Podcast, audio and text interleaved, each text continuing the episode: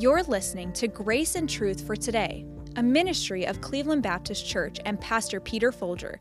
Born out of a desire to connect with our church family during the coronavirus pandemic, Grace and Truth for Today exists to highlight the need for a fullness of grace and truth in the lives of believers and to encourage you in your daily walk with God. For more information about Cleveland Baptist Church, please visit clevelandbaptist.org. Now, here's Pastor Pete with Grace and Truth for today.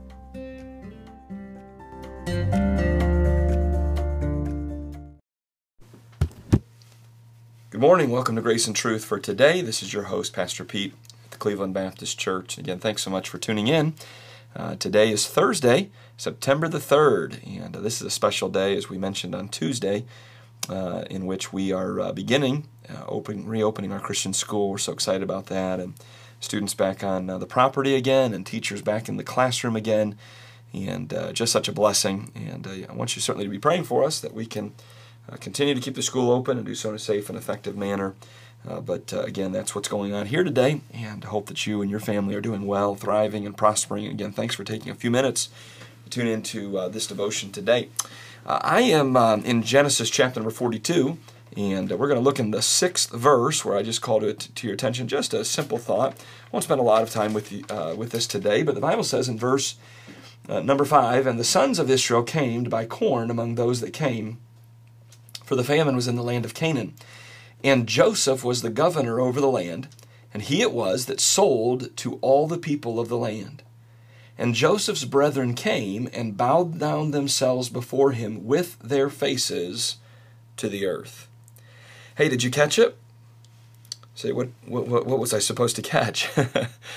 well, uh, there is something that takes place in this passage of Scripture that Joseph's brothers swore they would never do.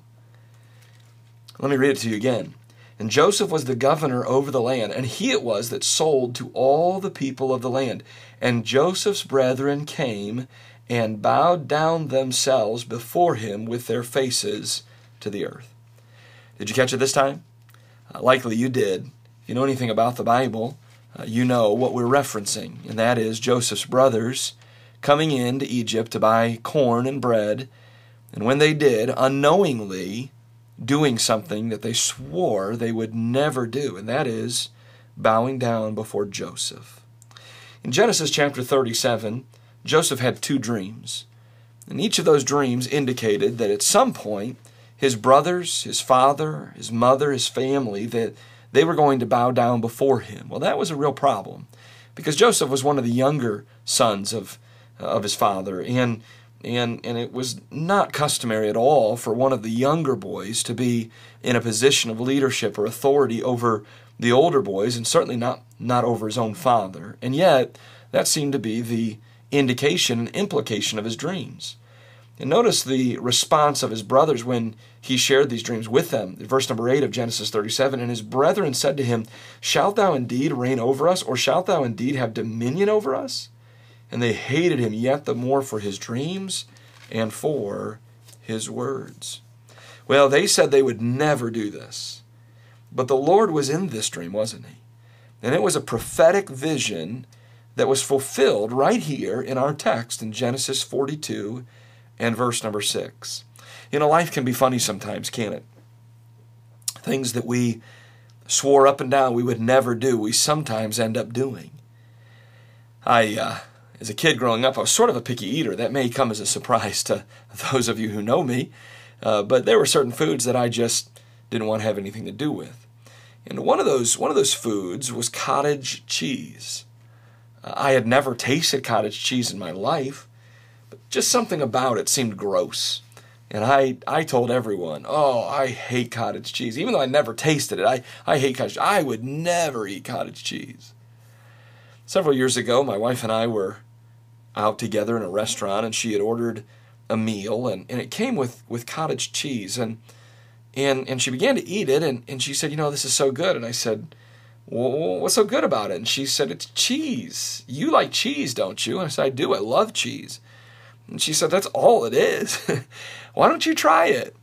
And I looked at her kind of funny and was a little nervous, to be honest with you, but this was my wife and she loved me and she would never lie to me and she told me all it was was just cheese and so I I pulled out my fork and I reached over and I took a little bit of her cottage cheese and I put it in my mouth and I began to chew it and digest it and taste it. And, well, wouldn't you know, it, it wasn't that bad. It was sort of like what she said it was just cheese.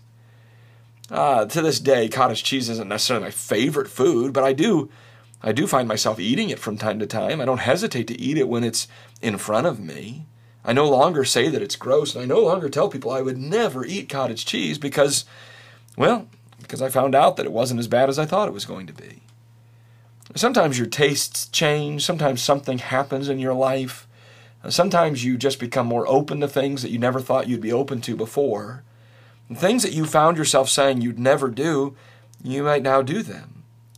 I know of people who said they would never be a preacher, and yet today they are. I've even talked to people who said, you know, I want to get married someday, but I never want to be a parent. I never want to have any children. And yet today, they're parents, and some of them have many children. I know, I even know some people who said at one time in their life, they said, I would never be a believer. I would never be a Christian, a Christ follower. I would never be a church attender, a, a church member. And yet today, they are. The list could certainly be expanded of things that people said I would never do, and yet now they're doing them. But I want to just present this thought to you that if Joseph's brothers could bow before him after assuring one another that they would never do this sort of thing, uh, I just want to say that you and I might, might, might be careful about saying we would never consider doing something and, and, and understand that that could potentially become a possibility. Let me share with you three simple thoughts about never saying never. And number one, be careful about saying you would you would never commit a certain sin. In 1 Corinthians chapter 10 and verse number 12, the Bible says this, Wherefore let him that thinketh he standeth take heed lest he fall. Those who are certain that they are standing, it seems to be from this passage of Scripture, are in the greatest danger of actually falling. You and I need to live our lives acknowledging that we are sinners who have been saved by God's amazing grace. And, and but for the grace of God, we, we would be in that particular sin, living that particular life.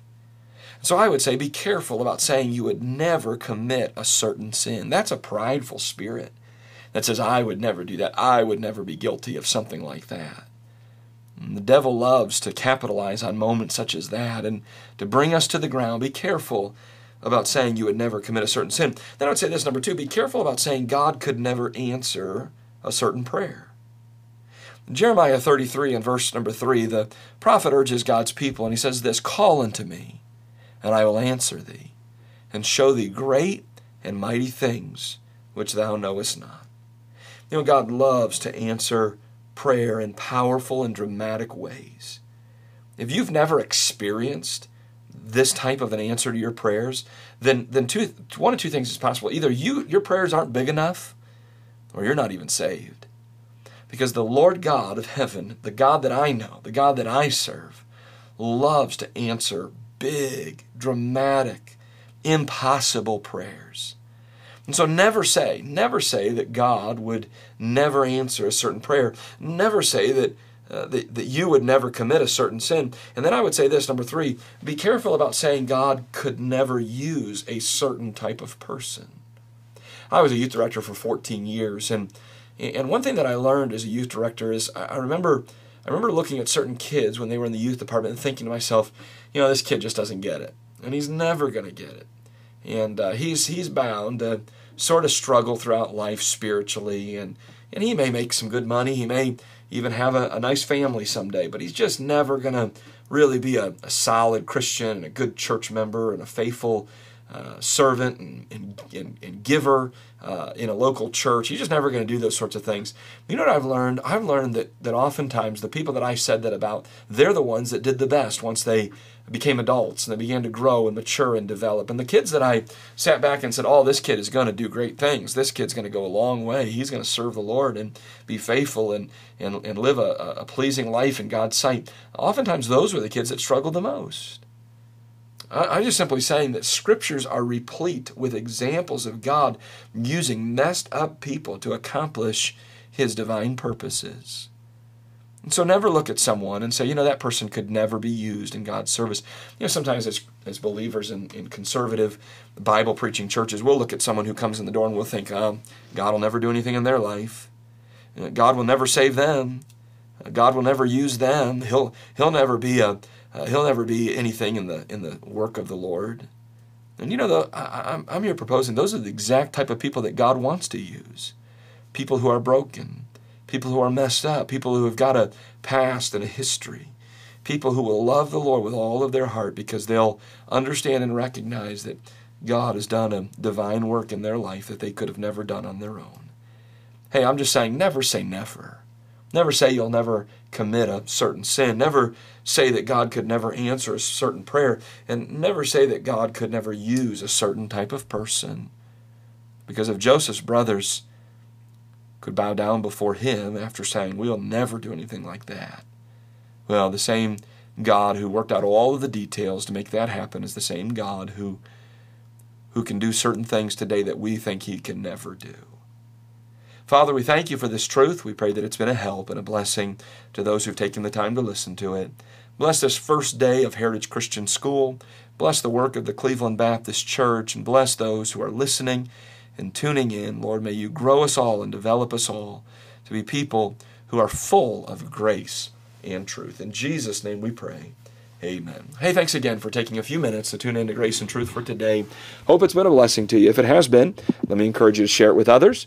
Uh, let me also encourage you, if you're downloading this in a podcast form, uh, to subscribe and then also take a moment to leave us a rating and a review. God bless you and have a great day.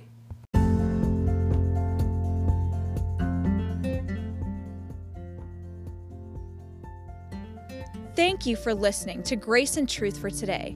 If this podcast has been helpful to you, take a moment to share it with others by offering a rating and review. Grace and Truth for Today is a production of Cleveland Baptist Church and Pastor Peter Folger. Cleveland Baptist Church is located at 4431 Tiedeman Road in Brooklyn, Ohio. We invite you to visit our website at www.clevelandbaptist.org, and we would love to see you soon.